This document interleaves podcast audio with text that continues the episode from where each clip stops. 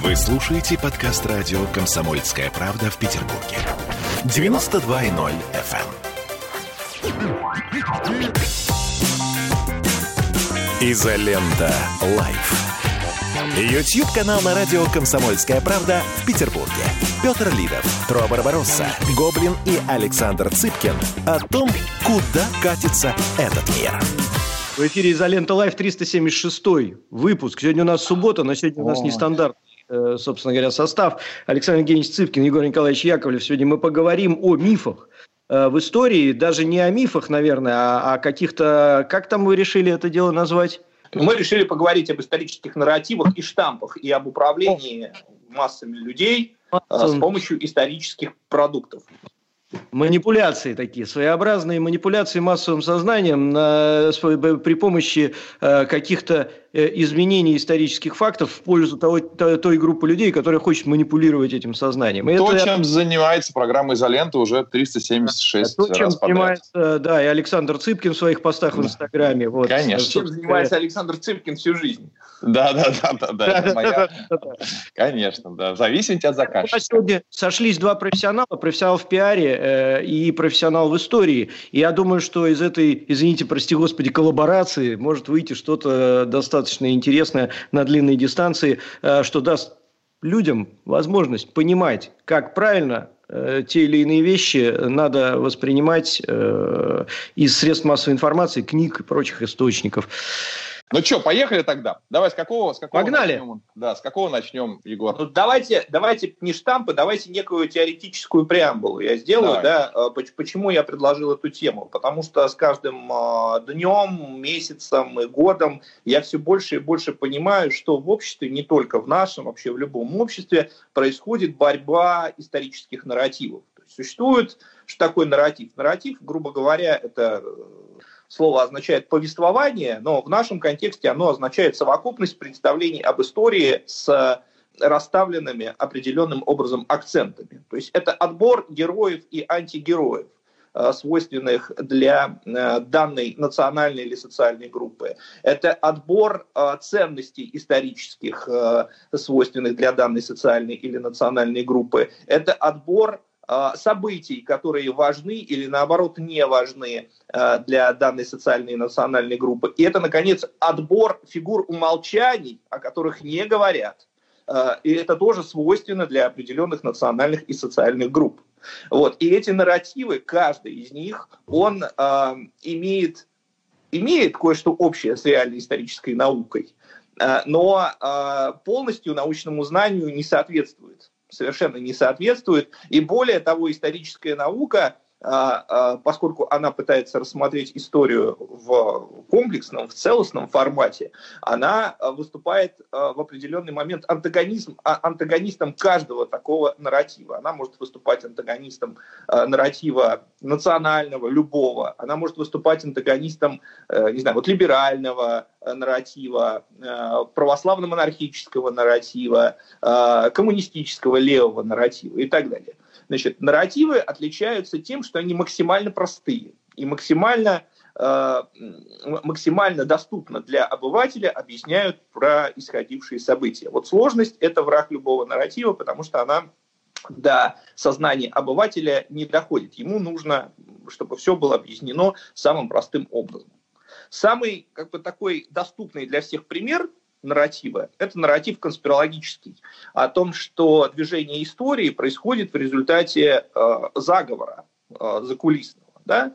Э, эти нарративы приобрели э, большое влияние и распространение после Великой Французской революции, когда э, грандиозные просто тектонические исторические сдвиги происходили, и обыватель не понимал, почему это происходит. То есть он не пытался осмыслить законы истории. И как раз идея заговора некой закулисной группы, она стала самым простым объяснением. Да, это был заговор это трактовали сначала как заговор масонов, то есть вся ариста... ну, значительная часть аристократии, э, которая была свергнута в э, результате Великой Французской революции была уверена, что это результат вот закулисных интриг масонов. Да? Вот. И идея о масонском заговоре, она охватила тогда всю дворянскую Европу. потом к этой идее масонского заговора прибавилась идея заговора жидомасонского, то есть произошла связка масонов и евреев. Вот. И это, кстати, это во Франции пошло... все было, да, Егор? Что? Это во Франции. Жид, жидок масонов, к масонам добавили во Франции. В том числе, потому что mm. Потому как без нас никуда. Нет, просто, никуда Сань, Сань я думал, я реально думал, что это копирайт русский, э, российский. Я тоже думал, э, ну, Россия, не расстраивайся, Россия внесла значительный вклад в эту историю, но э, тренд был общеевропейский потому что угу. э, протоколы сионских мудрецов, они все-таки появились во Франции. И Ничего себе вы из глубин каких начали, с протоколов. Да, а ты как думал, что мы тут по верхам хватать будем? По счастливой случайности пришли в Российскую империю, но поскольку здесь была уже питательная среда, для распространения таких идей, для распространения идей о еврейском заговоре, то, э, соответственно, эта идея здесь прижилась. Вот. И значительная часть вот православно-монархического дворянства и даже э, таких разночинных слоев эту идею восприняла.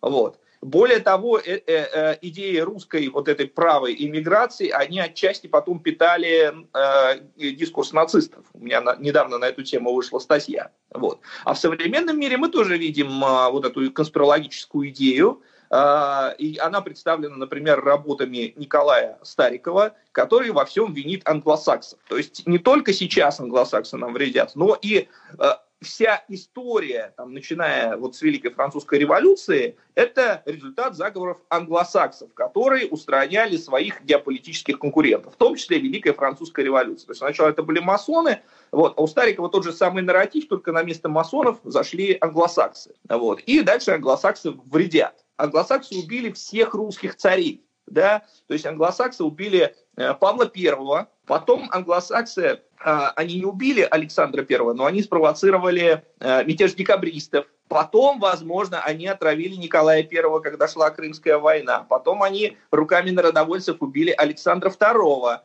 Потом они, возможно, убили Александра Третьего. Потом они не убили Николая II, его убили, так сказать, понятно кто, вот, но они э, способствовали его смерти, потому что они отказались принять в Англии э, э русского царя, который хотел уехать. И потом, Ленина сюда прислали Ленин, который в опечатанном был, вагоне. Да, потом, когда Ленин, который был их, э, ну, не агентом, но находился под их колпаком и имел, э, как написано у Николая Старикова, британских кураторов, э, они попытались убить Ленина том числе руками Фанни Каплан. Вот. И потом, наконец, в эпическом сражении Сталина с англосаксами Сталин, конечно, победил и всем показал, но в конце концов они тоже его убили.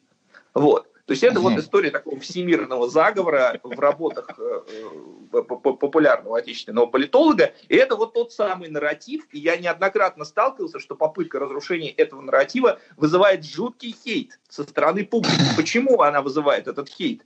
Потому что люди уже прочитали эти книги, и им стало все понятно. Вот происходит огромное количество событий, им в этом не разобраться, ничего не... И тут стро, стройная линейная система. Все устроили mm-hmm. англосаксы. Все по... И тут приходишь ты со своими нудными источниками, с критикой источника, и ломаешь им этот уютный, дивный новый мир.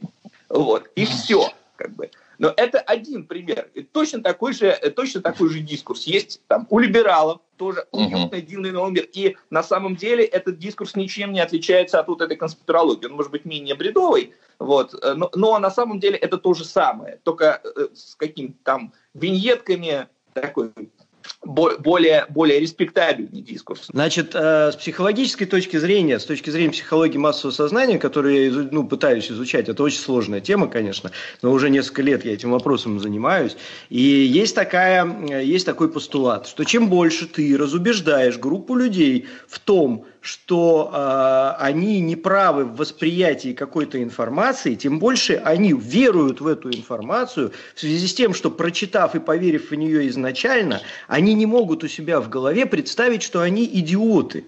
Поэтому, чем больше ты им говоришь, тем больше они себя оправдывают. Они говорят, ну тогда точно англосаксы. Если Яковлев говорит, что это не так, тогда точно англосаксы. Да, Купили Яковлева, Саша, да. Саша очень хорошо цитирует разные комментарии в интернете, которые возникают, хейтерские. Вот есть один, один типовой комментарий, когда ты что-то разоблачаешь, обязательно появляется комментарий. Ну, видимо, разворошил там кто-то, там Стариков условно, или кто-то осиное гнездо, раз даже Яковлев, Яковлева выпустил. Ну, правильно, я же не могу ошибаться, я же поверил уже в это. Ну, как же, как да, же? Да, и, кстати говоря, это вот, например, мы очень четко видим э, на э, в таком глобальном историческом процессе, как выход из нацизма. Потому что нацистская пропаганда работала очень э, убедительно для своего населения. И э, наиболее убежденные нацисты, там, члены НСДАП, они очень долго выходили из идеи, из идеи о еврейском заговоре. Угу. То есть э, им было очень сложно поверить при этом о том, что существовали лагеря смерти, что значит, евреев уничтожили, собственно, вот отрицание Холокоста, оно выросло оттуда. Ну вот скажи мне, пожалуйста, а, мне даже, знаешь, у меня вопрос к Трофиму, как к человеку Давай. с моей стороны несколько случаев одиозному и, и живущему внутри вот этих иногда. Одиозный – это отвратительно. Еще раз тебе перевожу на русский язык это слово. Правильно, я знаю. А, вот так вот, да? Так бы и сказал Конечно. отвратительный. А, а отвратительный. тут одиозный. Давайте, у меня несколько вопросов к отвратительному Трофиму. Другой разговор. Вот, мои десятилетия знакомства позволяют мне увериться сказать, что Трофим, конечно, отвратительный, за это я его люблю. Ну вот, а, отвратительно одиозный, я бы даже так сказал. Сейчас прервемся на рекламу. Далеко не уходите, вернемся через пару минут. Изолента Live.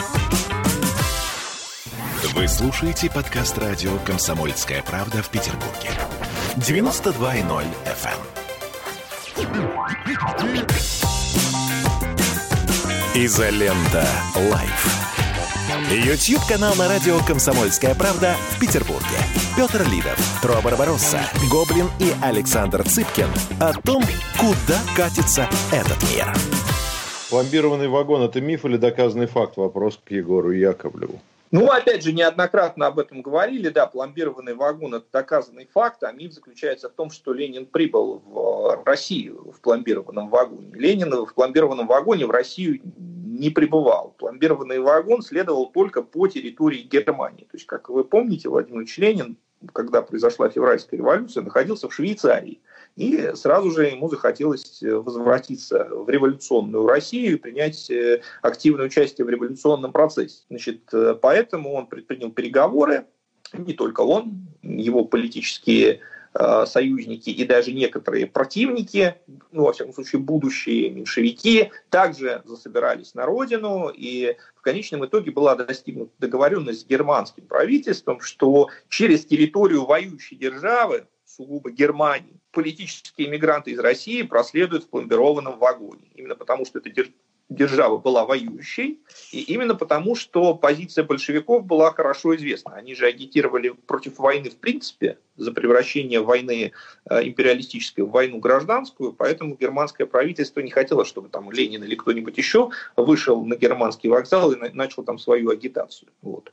Поэтому пломбированный вагон, он следовал, э, он следовал только по территории Германии, когда поезд с большевиками, там, скажем так, политическими мигрантами из России прибыл в порт Засниц, там большевики из пломбированного вагона вышли, сели на пароход и поплыли в Швецию. И с этого момента они ни в каких пломбированных так сказать, вагонах, каютах там, и так далее не находились. Ехали совершенно свободно. Они прибыли в Швецию, там Ленин уже раздавал интервью, э, широко общался, там к нему пытался подлезть небезызвестный Парвус, с которым Ленин отказался встречаться. Дальше они сели уже не, на, не в пломбированный, а в самый обычный вагон, и из Швеции поехали в Россию. То есть, но участие немцев было только в том, что он через Германию проехал. Э, да. А им, да. а им это зачем было? Зачем? Почему они разрешили это? Ну, они разрешили это потому, что позиция э, немцев была хорошо, э, позиция Ленина была хорошо понятна. Вот. Угу. Ленин был радикалом, безусловно, политическим и, и сторонником, э, борцом за социальную революцию.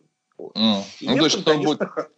То есть и они, немцы... и они все правильно сделали, по сути дела, получается, да? Ну как? Э, немцы рассчитывали на что? Немцы рассчитывали на то, что, э, возможно, Ленин или какие-то другие его соратники, или, может быть, даже некоторые другие политические лица, чья программа полностью не сохранялась, с, Ленинском, с, с Ленинской приедут в революционную Россию и усилят там хаос Угу. И это будет Чем хуже, тем лучше, Германии. называется. Ну, но, то есть, э, но, условно... но угу. чего немцы не понимали, они не понимали того, что ленинские идеи легко могут быть перекинуты в саму Германию, что и произошло.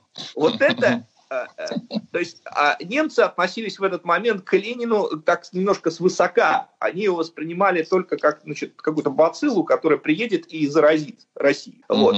А Ленин оказался политическим лидером не только сопоставимого калибра с руководителями Германии, но и значительно их превосходящего. Вот. И когда Ленин возглавил государство, он начал напряженную игру престолов против немцев. У меня даже есть ролик, который называется «Ленин против Кайзера».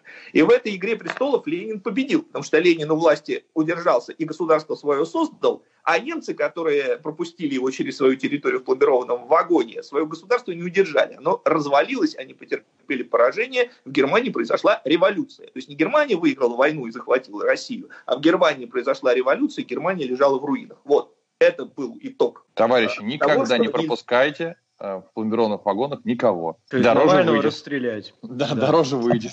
Не, ну подожди, вот у нас сейчас начнется движуха, и Леонид Волков, например, поедет в Россию через что-нибудь. А Меркель его пропустит в пломбированном его пропустит, вагоне. наверное, так же. Ну хорошо, давайте дальше, если есть, смотрите, у нас осталось-то 7 минут, на самом деле. Мне кажется, тут осталось зачитать а оставшиеся вопросы, да и все, и что еще. И у меня есть тоже еще, пару Сейчас, вопросов. У меня, у меня вопрос к, к, к, к, к Егору. Э, скажи, пожалуйста, ли, роль личности в истории – это потом создаваемый миф, ну, условно говоря, понятно, что э, нарратив, что роль, э, что Ленин из него сделали ну, практически культ религиозный.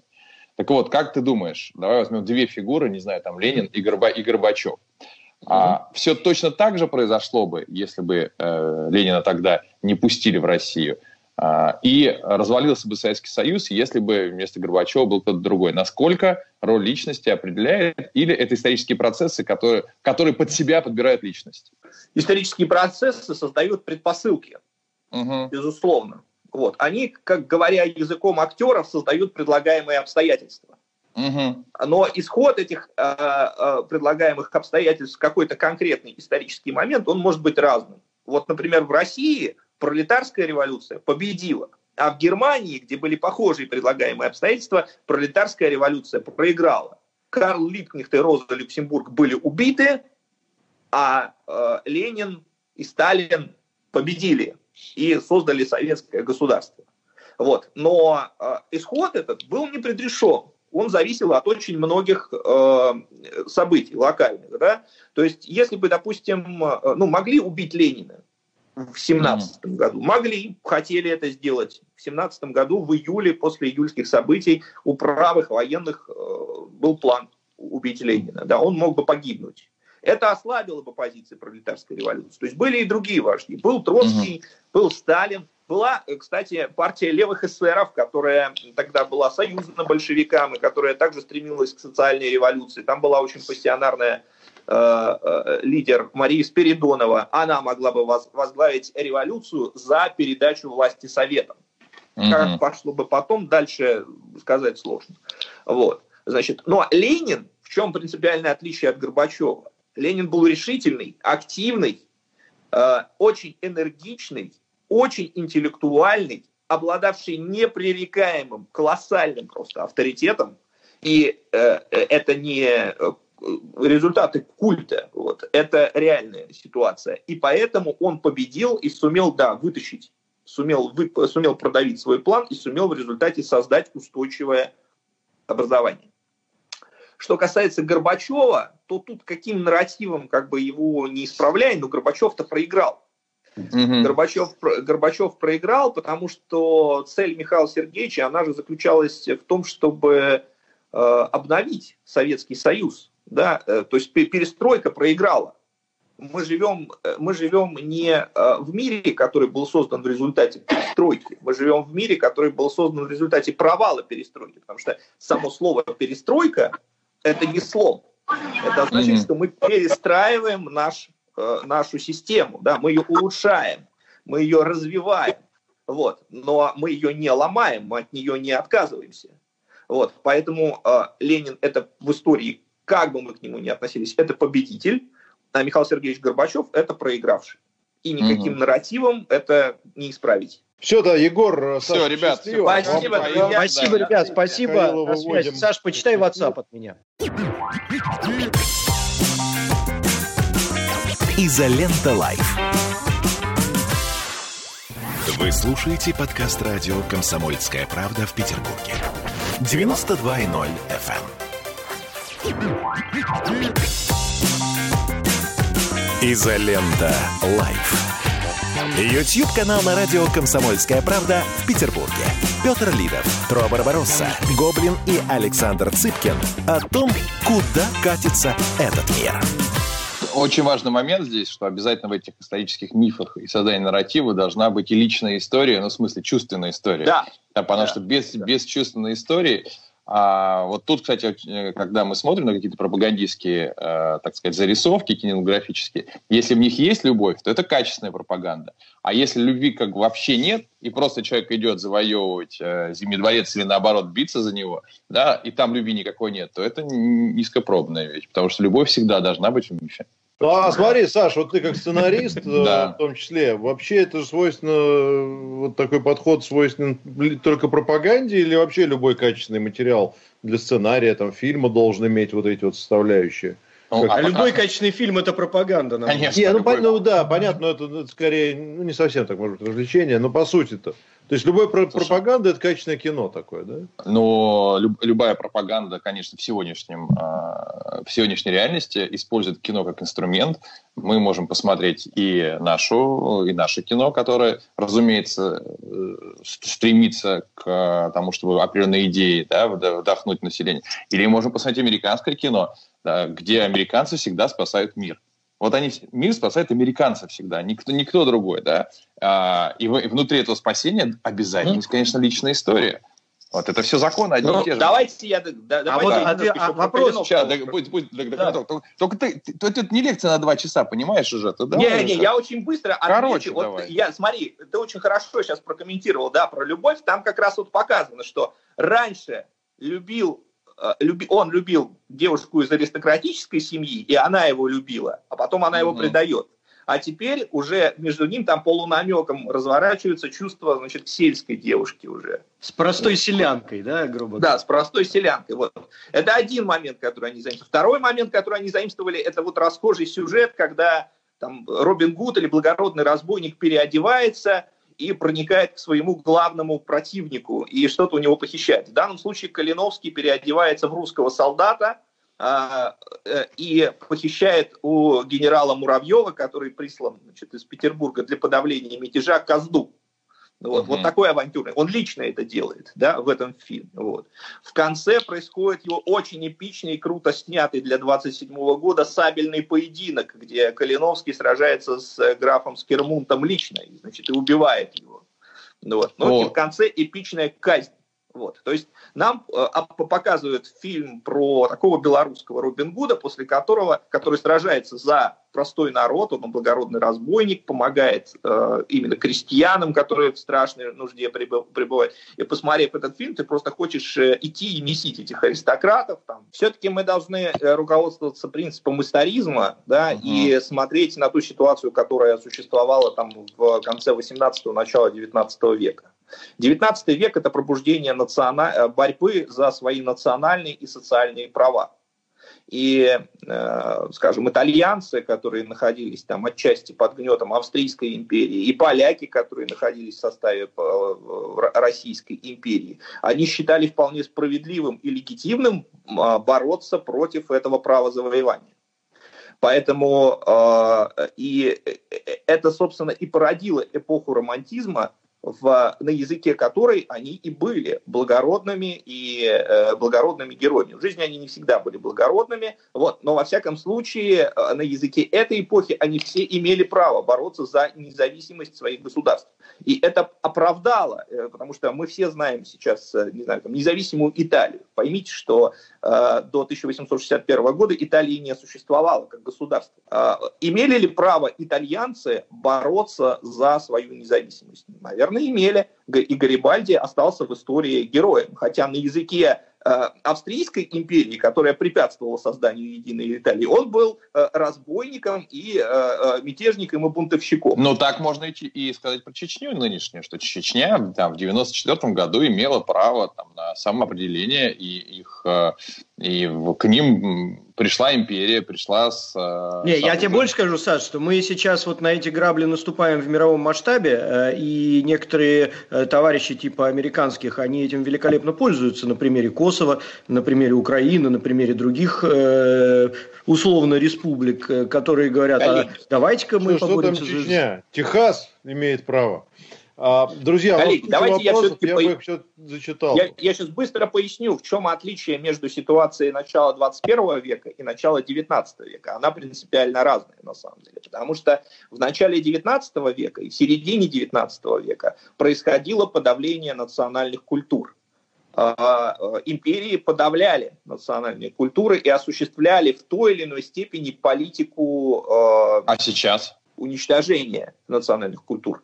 А, а что в Советском Союзе подавлялась чеченская культура? Там не, ты не Нет, мог там... на чеченском языке говорить ты не мог получать образование на чеченском. Я же не про Советский Не, ну знаешь, Союз. А, не, Егор, нет, а, это же Егор, уже пост, Рамзан, Рамзан Ахматович Кадыров тебе бы на это ответил, что чеченцев собрали в вагоны и вывезли э, куда-то в хреново Кукуево, вот там высадили в чистом э, поле, искали, это живите там. Это депортация, но это не подавление, это не подавление национальных культур, да? Право мировое, право Э, оно э, сделало огромный шаг с середины 19 века в начало 21. Сейчас появилось понятие референдум. Тогда понятие, это, это право на референдум. Его тогда надо было отвоевывать. Тогда, в принципе, понятия такого не существовало. Польша не могла объявить референдум о том, что она выходит из состава Российской империи, понимаете? Ну, она если я правильно понимаю, это... по нашей конституции сегодня, условно, Татарстан не может объявить э, вдруг ни с того ни с сего референдум, что выходит из России. Да, ведь так ведь, ребят? Татарстан Они... не может объявить. Не может. Татарстан обладает своей государственностью в составе Российской империи. Напоминаю. Это правда. Да. Не, ну гипотетически вот это... может, конечно, но понятно, что на практике это все немножко по-другому работает. Но в принципе есть право на самоопределение, право на само... фиксированного опытом и так далее. И это как раз право результат на э, самоопределение, века. Право на самоопределение получило, было признано как право только после Первой мировой войны. Да, Кстати, под так. большим влиянием э, большевиков. Это большевики, это было первое правительство, в которое, в которое право нации на самоопределение входило в государственную программу. Через mm. несколько десятилетий оно войдет в устав ООН, но ну, до Первой мировой войны никакого права нации на самоопределение как право не признавалось. Поэтому э, надо понимать разницу между вот все-таки 19 веком и началом 21-го. Она да, колоссальна. Петр, да, давай вопросы. Давайте я пройдусь по вопросам, если можно, прям лаконично, коротко, лаконично, потому что их, да. их много. И, Егор, да, а, Но они хорошие, реально, они там во многом к Егору, так что вот, если можно, коротенько. А, видели новый логотип музея Гагарина? Что думаете? Посмотрите, это что-то. А, ну там, видели, не видели? Нет. Ну, там, Нет, там вообще... Я понимаю, что там церковь там церковь, да, все вместе, там это комплекс музеев, и, в общем, они объяснились, э, обсуждать там особо нечего, ну, действительно странно выглядит, но они это, там пять музеев какие-то, они объединили все в кучу, то есть там какой-то карандаш торчит, ракета взлетает, церковь, храм, ну, в общем, шутят, что это музей Гагарина. Все не совсем... смешалось в доме Облонского. Немножко смешалось, да, но трагедии нету, перерисуют. Но... Будут ли у Егора лекции, экскурсии на корабликах? Да будут, конечно. Ну, начало лед должен растаять. Минус 11 в Питере, ребята, какие кораблики, вы чего? Являются ломами. Идея в том, что Трампа в 2016 году избрали русские хакеры. Отчасти того же рода теория заговора с точки зрения историка? Да, да, это вот и, как раз так теория нет, заговора. Самом... О том... Извини, даже смотрите, смотрите, да. можно, можно я скажу, да? Сейчас ну. очень быстро. Дело в том, что э, на Западе есть классический нарратив о том, что все зло от русских. Угу. Это вот нарратив холодной войны. Вот. И поэтому в него, если вы хотите э, кого-то в чем-то убедить, вам нужно подумать, на какой нарратив, уже реально существующий, вы можете привить этот факт. Вот угу. существует факт, э, нарратив о том, что все зло от русских. Избрали Трампа. Ага, это можно состыковать. Всем виноваты русские, значит, Трамп нелегитимен. Ну да, есть убедительная версия про хакеров, которую проверить невозможно, но она и не требует доказательств. Там можно просто пальцем куда-нибудь ткнуть в небо. Отличный вот комментарий здесь угу. пишет человек с, с, с ником «Советский человек». и с э, аватаром в виде э, красного флага с серпом и молотом. А, значит, комментарий из одного слова с маленькой буквы. Жидомасоны. Бесплатный. Вот почему-то как антисемитизм, так бесплатно все. Да, слушай, надо собирать деньги на, слушайте, точно, я буду теперь собирать деньги на синагогу. Вот, увеличивать это в 10 раз, а вы будете тратить, естественно, на, на помощь вам, тем, тем ребятам, которым помогаете. Ты знаешь, Саша, что нам тут раввин лондонской либеральной синагоги объяснил, что синагога – это не церковь, синагога – это кнессет, это собрание. Да. А церковь там была одна, и та разрушена э, в Иерусалиме. Ты собирай а, лучше, да, на восстановление храма. Того. Я, знаете, я как... Потому что в Апокалипсисе написано, что э, Антихрист придет и восстановит храм в Иерусалиме. Повторяю комментарий советского человека с флагом. Жида масона, да, согласен, да. А, Денис Алексеев, 100 чешских крон. Егор Николаевич, знаете ли вы историю Митрофана Никитина, который якобы стрелял в тело Ленина в 1934 году? Текст предсмертной записки подозрительный, похожий на байки из огонька. Мне не знакома эта история. Э, надо проверить, интересно. Егор, за что вы так с нами разрушили наше представление о мире? Это его профессия, жестокий человек, Егор. А мое представление разрушило. А Павел Харько, 400 рублей на празднование Да, вот уже Цыпкина публично называет вменяемым либералом. Да. Чья заслуга. Чья заслуга, скоро, скоро он перейдет в, в, в разряд невменяемых ватников, а потом станет вменяемым Нет, я думаю, скоро уже меньшевик фактически у нас. А знаете, у, у Егора... СССР у Егора кабинет, и на кабинете надпись «Вменяю либералов». Вменяем либералов. Вменяемый либерал – это как искренний пиарщик, мне кажется, примерно так же. Павел Харьков. Ой, ой, ой, да. Скоро вернемся, далеко не уходите. Изолента Live. Вы слушаете подкаст радио «Комсомольская правда» в Петербурге. 92.0 FM. Изолента. Live. Ютьюб-канал на радио «Комсомольская правда» в Петербурге. Петр Лидов, Тро Барбаросса, Гоблин и Александр Цыпкин о том, куда катится этот мир. У меня несколько вопросов к отвратительному Трофиму. Другой разговор. Вот. Мои десятилетия знакомства позволяют мне уверенно сказать, что Трофим, конечно, отвратительный, за это я его люблю. Но вот, отвратительно одиозный, я бы даже так сказал. Вот скажи, а у тебя, у тебя были в, в, твоей, в, твоем, в твоей биографии, ну, в, в твоем восприятии истории а, ситуации, когда ты радикально поменял взгляды, просто потому что ты понимал, что ты подвержен э, вот, влиянию вот такого э, да, навязанного нарратива, и ты, и, и ты передумал в другую сторону, причем в сторону, ну как бы, давай назовем тебя, все-таки ты такой государственный патриот, и ты вдруг понял, что, блин, а на самом деле я все-таки был неправ здесь. Вот, э, потому что у меня такие ситуации бывают, и, кстати, да, и, да. Егор Яковлев э, как раз к этому а, и прикладывает руку регулярно, и я слушаю, так, ну здесь я был все-таки, я перегнул палку. Ну вот. У тебя были такие? Да, однозначно у меня были такие истории. У меня были в обратную сторону чаще истории, потому что, э, не, наверное... Не, давай вот сам... в ту сторону, которая не соответствует твоей нынешней... Ну, в ту сторону не соответствует, это Петр Первый в первую очередь, да, потому а. что у нас в советские времена было, э, такой, был такой посыл, что все цари плохие, Петр Первый, ну, хрен с ним более-менее ничего. Да, и в основном все рассказы были про Петра Великого, какой он был прекрасный, как он создал Петербург, который, по-моему, стал Ленинградом, и сделал Великую империю. А вот. Но потом, когда я углубился в изучение всего этого процесса, я понял, что, наверное, в общем-то, он был э, один из самых вредных для страны царей, по большому гамбургскому счету, э, ну, как мне потом вот показалось после прочтения большого количества литературы, и что он-то для страны сделал, на самом деле, больше плохого, чем хорошего. Э, и вот это был для меня такой достаточно серьезный перелом в восприятии истории. А в обратную сторону было с Иваном Грозным и со Сталиным. Я же был антисталинистом жестким. Очень да? жестким антисталинистом. Вообще. Я чуть не помню я был, этого. Но. Понимаешь как, я историю, нам преподавали историю 88 89 90 91 годы в школе, в гимназии в нашей, на Солженицынах, красных этих белых палатках и прочей всякой вот этой хреноте. И если бы не мой папа, который мне вернул восприятие всего этого, и не мой дядя, который сидел вместе с Солженицыным в шарашке, mm-hmm. ну, извините меня, я бы, наверное, до сих пор был антисталинистом. Поэтому тут... Ага, ну хорошо. Я, с своей стороны, могу сказать, что я с Егором согласен, но это единственный единственный способ э, контроля масс. Ни, никакого различия между историческим нарративом для пиар-целями и религией, в общем-то, не существует. К, сожалению или к счастью, миллионы людей невозможно контролировать сложными конструкциями, потому что люди считают, людям лень учиться, людям лень копать дальше. Им проще, как ты понимаешь, жить в определенных конструкциях. Тогда им не так страшно смотреть в будущее. Это все, на самом деле, как мне кажется, это все из-за страха. Людям страшно смотреть дальше. Да, и каждый день вызывает у них боязнь. И когда у тебя конструкция понятная, четкая, ты, во-первых, видишь своих, это раз, со своими очень легко быть.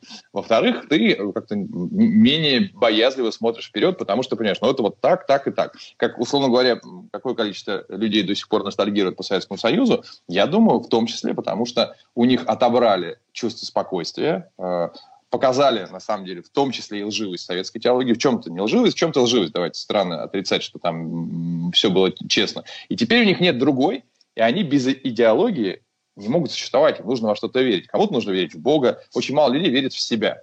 Вот. В себя верить тяжело, и им нужно верить в Советский Союз, не знаю, в, в США, в, в Путина, в Навального, в кого угодно. Им нужна вера. И вот как только история становится верой, а не изучением фактов, вот тут, тут приходят пиарщики и говорят, у нас, так сказать, обновление у Библии пришли сегодня, загружаем, кто не загрузил, тот, так сказать, э, дальше не идет.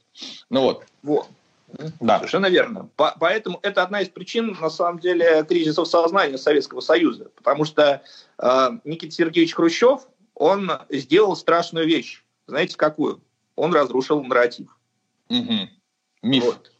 Да, да, да. То есть, э, э, вот, э, насколько я знаю, никто и никогда не рассматривал 20-й съезд с этой точки зрения. А ее надо рассмотреть именно с точки зрения социальной психологии. Потому что миф, который был... Э, миф не в смысле, что это была ложь, а в смысле государственная идеология, которая была mm-hmm. выстроена в сталинское время, она была выстроена поразительно грамотно. Э, мне кажется, что это была, был один из лучших вообще нарративов в мировой истории, который был создан. То есть он был это, это была отличная работа. Вот. Но вот смотрите, пару, пару слов про то, как это, как это делается и делалось, да, потому что у меня есть вот свежий, очень интересный пример. Мы сейчас с коллегами сняли э, документальный фильм про Викентия Константина Калиновского. Это один из э, вождей э, восстания 1863 года. Это восстание началось в Польше и потом перекинулось на территории э, Украины, Литвы и Белоруссии. Вот Константин Калиновский был повстанцем, который действовал на территории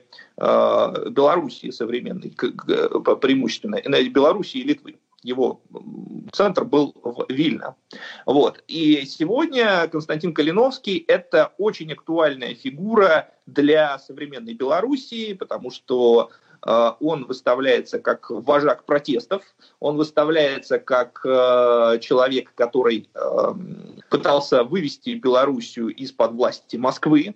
И вот это, и этот образ, он очень актуален. Но при этом Костусь Калиновский – Э, э, был э, и абсолютно советским героем. В советское время он был вообще сказать, главным, наверное, белорусским историческим персонажем.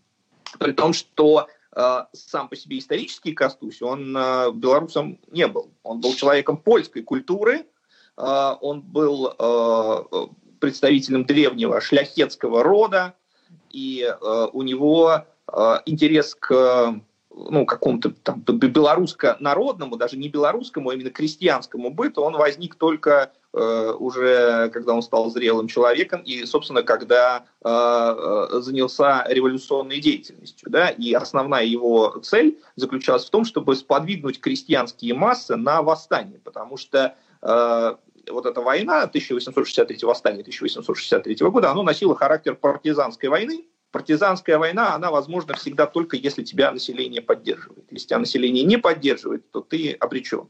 Вот. И, соответственно, чтобы заручиться поддержкой населения, э, Константин Калиновский придумал газету под названием «Мужицкая правда». Это была газета на народном языке, э, которая носила характер писем некоего Яськи из-под Вильны, э, такого же значит, крестьянина, как и те, к кому эта пропаганда обращалась.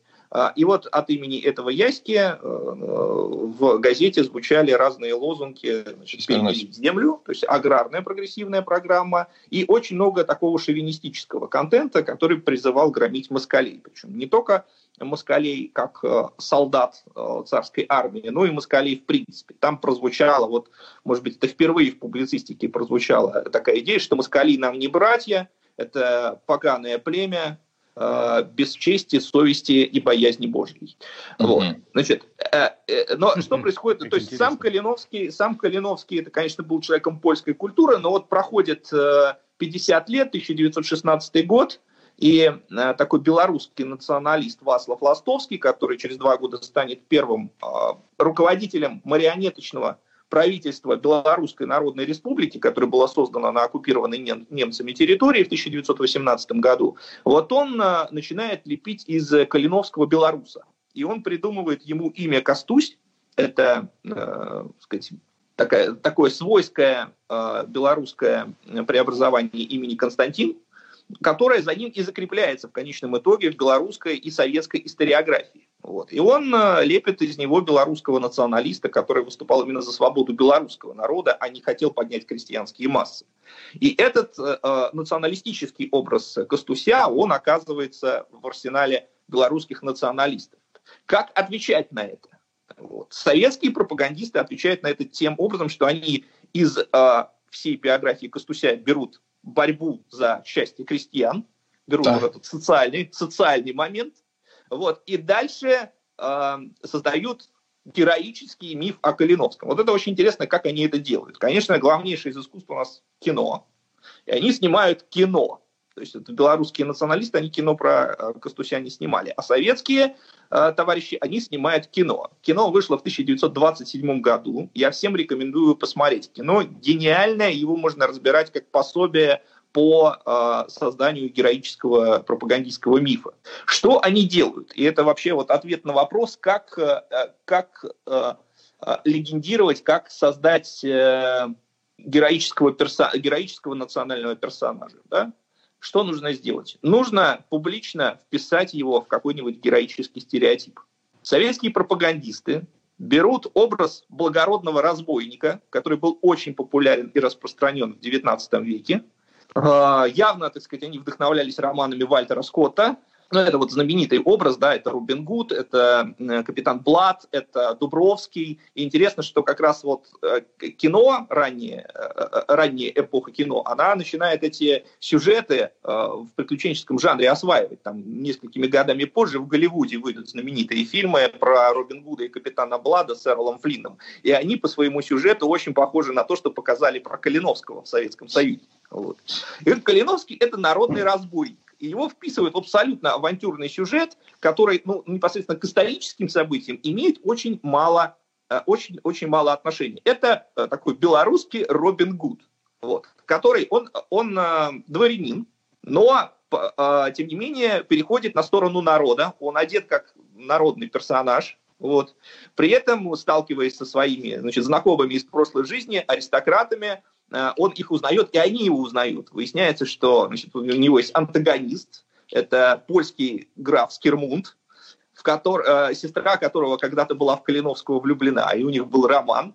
Вот. Но теперь все в прошлом, теперь Калиновский, он на стороне народа и сражается одновременно и с э, царскими карателями, и с польскими аристократами. Давайте прервемся на новости на пару минут, оставайтесь с нами. Изолента Live.